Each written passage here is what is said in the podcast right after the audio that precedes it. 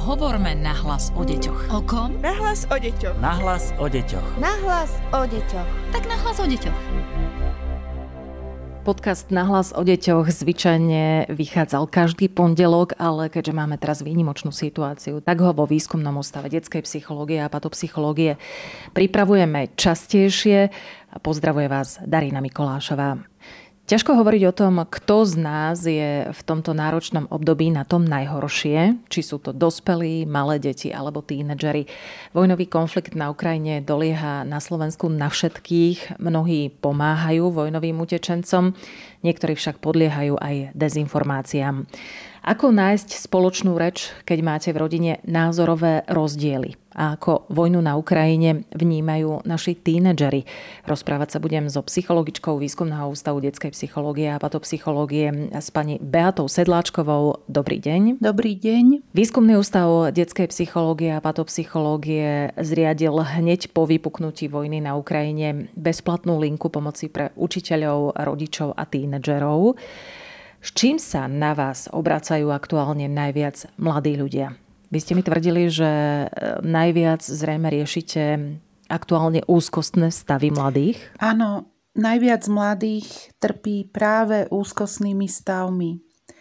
Ide o novú situáciu, nevedia, čo majú čakať, obávajú sa vojny na našom území aj hrozby jadrového konfliktu, prežívajú strach o svojich blízkych.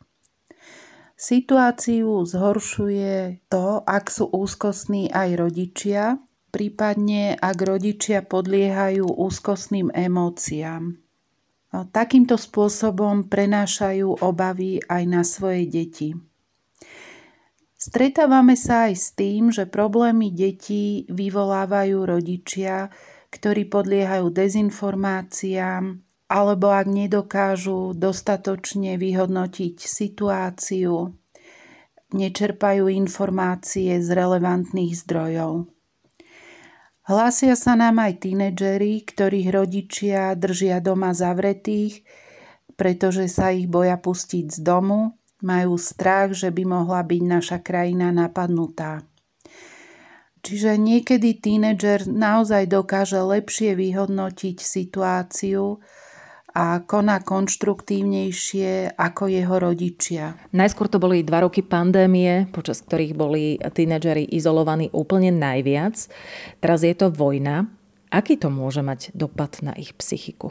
Myslím si, že mladí ľudia majú teraz väčšie možnosti, ako dočerpať svoje zdroje, ako sa vrátiť k tomu, čo mali radi, čo im pomáhalo, čo ich naplňalo, najmä v súvislosti s tým, ako sa uvoľňujú opatrenia. A toto bolo niečo, čo im počas dlhodobej sociálnej izolácie veľmi chýbalo a prispievalo to k zhoršovaniu psychického zdravia mladých. Pre časť z nich môže byť aj solidarita, a možnosti konkrétnych krokov pomoci, aj impulzom, ako sa začleniť opäť do spoločnosti. Veľa tínedžerov sa aktívne zaujíma o vojnový konflikt, hľadá možnosti, ako reálne môžu pomôcť, zjednocujú sa.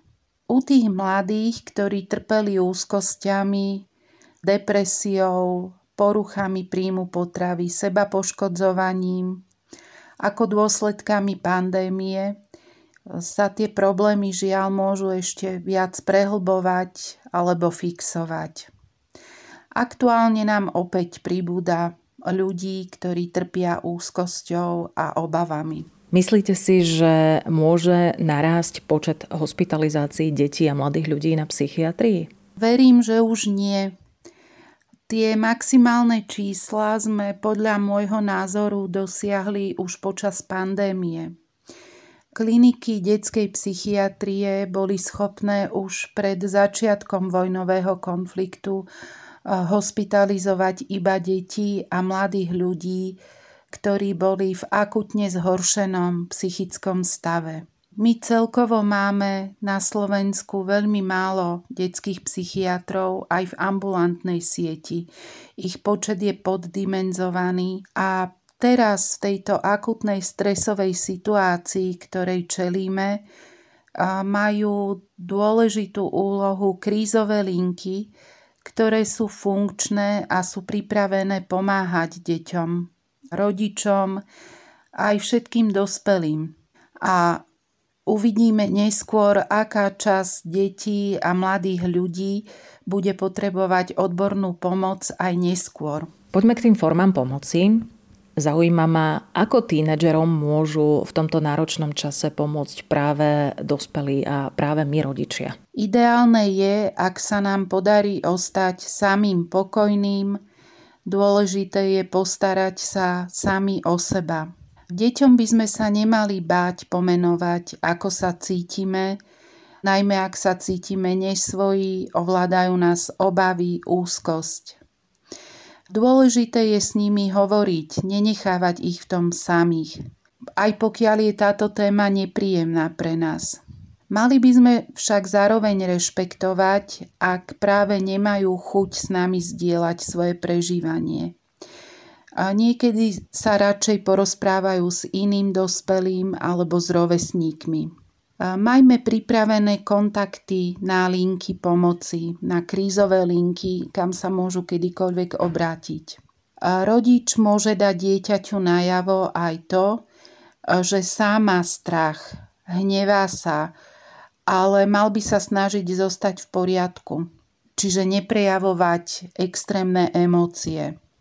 Rodič by mal o vojne hovoriť autenticky, primerane veku, ale zároveň ubezpečí deti, že majú pri nás rodičoch bezpečné prostredie. A môžeme spolu hľadať aj relevantné informácie, ktoré podporujú naše bezpečie. Inými slovami, rodič vie v súčasnej situácii veľmi pomôcť, ale vlastným nesprávnym konaním, nesprávnym prístupom môže aj uškodiť. Je to niekedy o to horšie, že tínedžeri sledujú sociálne siete, majú už vlastné názory, ktoré sa často nie veľmi zlučujú s tými názormi našimi, s názormi dospelých. Keď v rodine nemáme názorovú zhodu, ako sa nepohádať? Ako sa máme rozprávať, keď nesúhlasíme s tým, čo si myslí e, ďalší člen rodiny?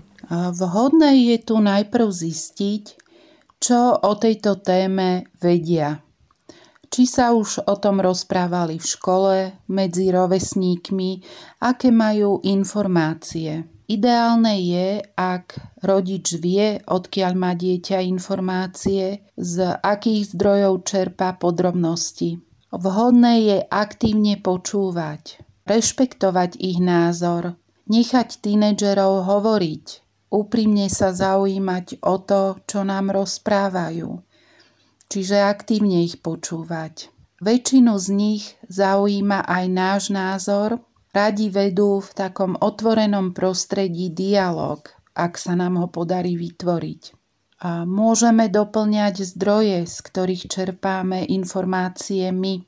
A ideálne je argumentovať slušne, vecne, konštruktívne, avšak je nevyhnutné sa ozvať pokiaľ tínedžer podporuje agresívne konanie. Určite nie je vhodné vystupovať z pozície autority, pokiaľ sa rodič stavia do role toho múdrejšieho, skúsenejšieho, argumentuje tým, že má viac životných skúseností, že je starší, prípadne, že je ten, kto vie jednoducho veci lepšie, lepšie situácii rozumie. Toto môže byť veľmi kontraproduktívne a mladých to utvrdzuje v presvedčení, ktoré nemusí byť správne. A prípadne môžu hľadať porozumenie následne v nejakej nevhodnej rovesníckej skupine. Takýmto neporozumením vzájomným konfliktom môžu rodičia strácať niť porozumenia s deťmi a tínedžeri, ktorí sa cítia doma nepochopení, môžu začať trpieť psychickými problémami, nadužívať návykové látky, uzatvárať sa do seba, prípadne si zhoršiť výsledky v škole. Keď však máme pocit a máme možno aj dôkazy toho, že naše deti podľahli dezinformáciám, čo robiť? Myslím si, že toto je podobný princíp ako rozdielne názory v otázke viery.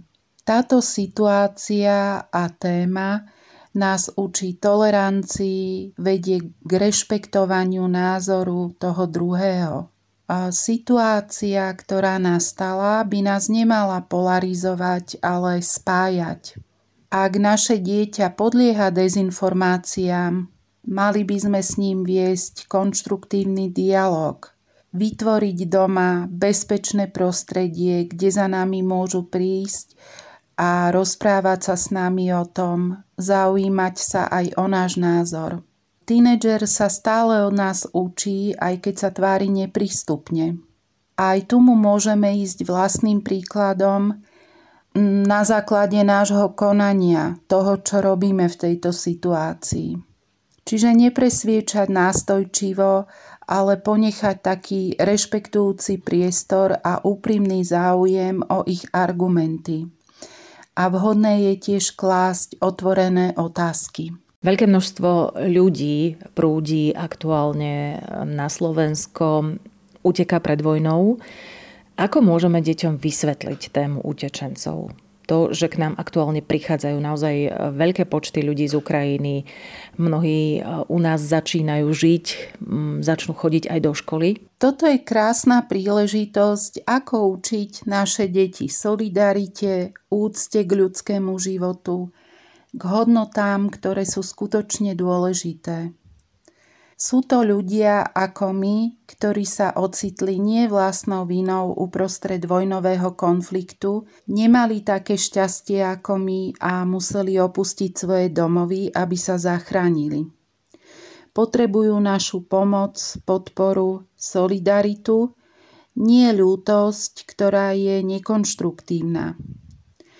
Môžeme im ísť vlastným príkladom, ako dokážeme pomôcť počas konfliktu my.